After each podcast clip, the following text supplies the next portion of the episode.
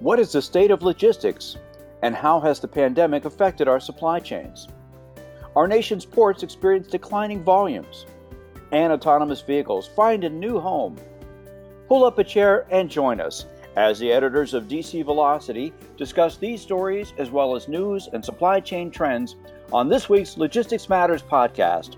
Hi, I'm Dave Maloney. I'm the editorial director at DC Velocity. Welcome. Logistics Matters is sponsored by Fortna.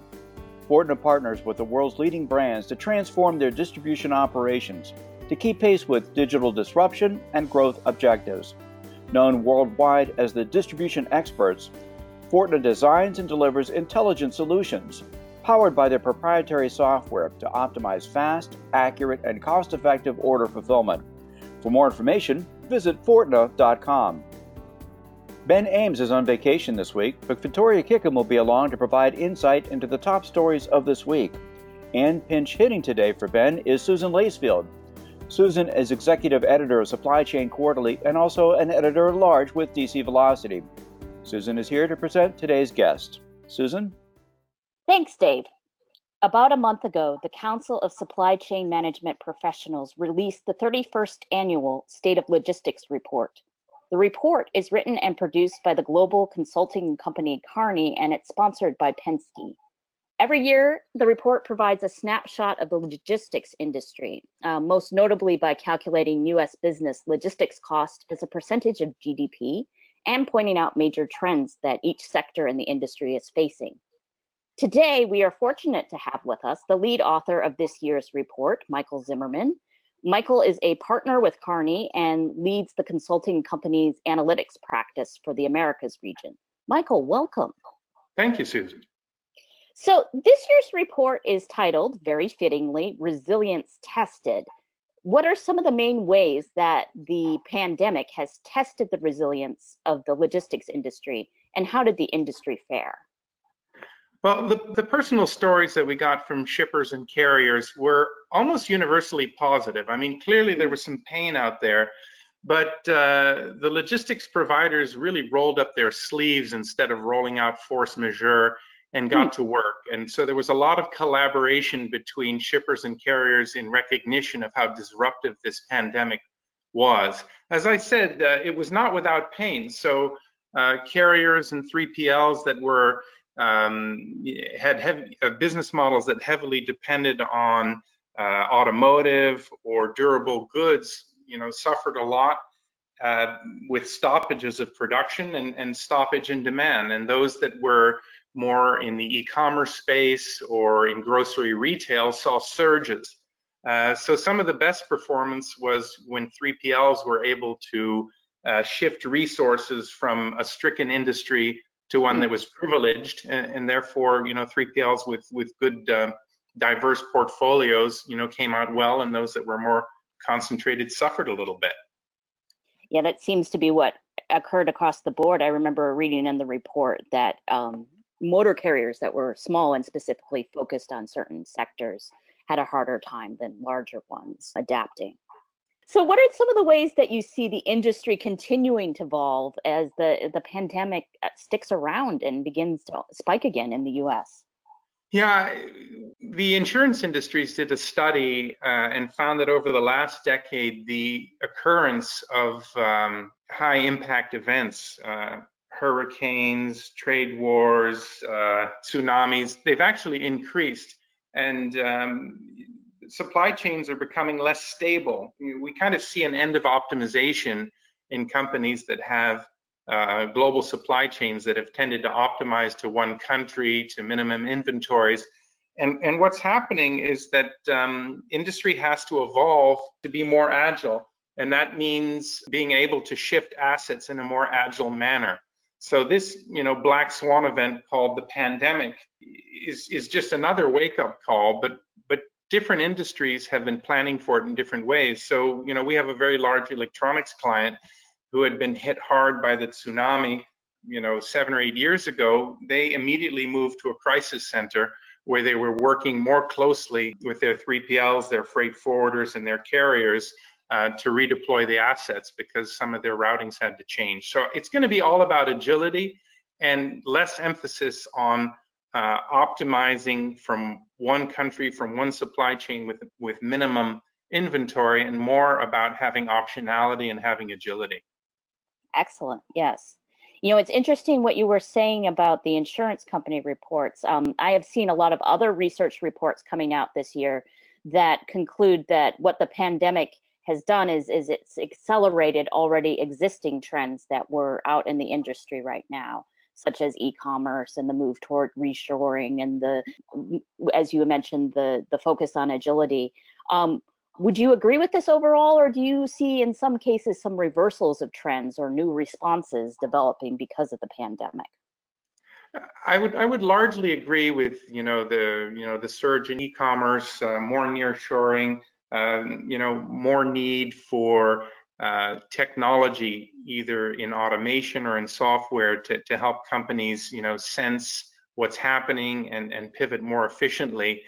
So generally, the uh, you know the pandemic uh, was a shot of adrenaline for these trends I think the one that's most interesting and that logisticians are going to have to think of the most is the combination of nearshoring and reshoring. And Kearney has um, a, uh, a reshoring index, and we found that there was a dramatic reduction in uh, imports from China in favor of either North America or other low cost countries and Mexico. So think Thailand, Vietnam, Mexico.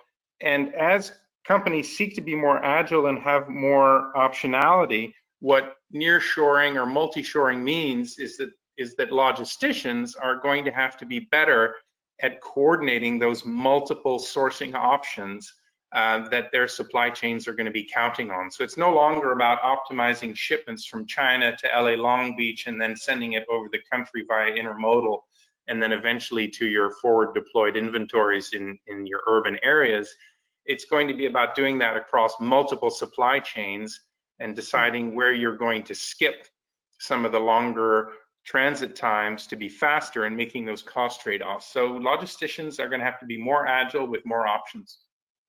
Interesting. So nearshoring does not necessarily mean simpler. It actually sounds like it means more complex then. Exactly, Susan, uh, mm-hmm. because um, one of the things that happens during any kind of, a, of an emergency is that your traditional sources and your traditional routes are blocked for some reason or another. And if that's a trade war with China, well, then you better already have options in place in Vietnam, Mexico, Thailand, in the United States. If it's a, a hurricane, it could hit Mexico. So you'd better have mm-hmm. options in place, even though you thought you were you were safe with a Mexico option, you'll have to you'll have to look elsewhere. So it's absolutely a question of being agile against more options. Excellent. So, Michael, a lot of what the report does is kind of look back at the past year. Um, but was there anything interesting that came out of the report or that came after it that was surprising to you or um, you feel would be surprising maybe to the casual observer of the industry? Well, yes. I mean, uh, what we've seen is, for example, a strong growth in the uh, in the e-commerce space. But then, uh, you know, when the the pandemic uh, hit us, there were a lot of expectations that the parcel carriers would be disrupted because they lost uh, a lot of the B2B volumes. And then FedEx, after the report came out, uh, surprised the analysts by by higher than expected profits, and that was because although they had lost some of the B2B volumes that are more profitable for them because it's more deliveries per drop, the sudden growth in e-commerce, which for them is domestic deliveries and historically less profitable, the mm-hmm. profitability improved because their density of deliveries in the residential deliveries increased. So they were able to take um, a less profitable business segment and do better than expected in it. Um, so that mm-hmm. was perhaps a slightly unexpected uh, shot in the arm for, for one of our largest logistics companies. So, Michael, when you put together the report, how are you imagining or hoping that shippers are going to be using it? Can they help it use it to form their strategy going forward? Well, definitely. So, what they get in the report is they get uh, a snapshot of all of the major modes, but also of technology trends, whether it's automation, 5G, software, and you know they learn about this from both the shipper and the carrier and the provider perspective And you know, by having you know a deeper understanding of the trends uh, and and the technologies that are going to affect them, it's going to position them better to have better conversations. Well, in the case of shippers, better conversations with their carriers and their 3PLs about how they are going to help uh, make them more flexible and, and what they think about the application of technology to improve productivity uh, in their supply chain. So at, at, a minimum, it's both informative and uh, a conversation stimulator as mm. shippers and carriers try to get better in the logistics space. Great. Well, Michael, thank you for sharing your insights with us today. It was a pleasure speaking with you. Susan, always great talking with you. Thank you.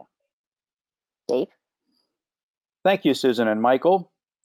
Now let's turn to some other supply chain news from the week with Victoria Kickham. Victoria, some of the major U.S. ports disclosed their recent volumes this week. What did they report?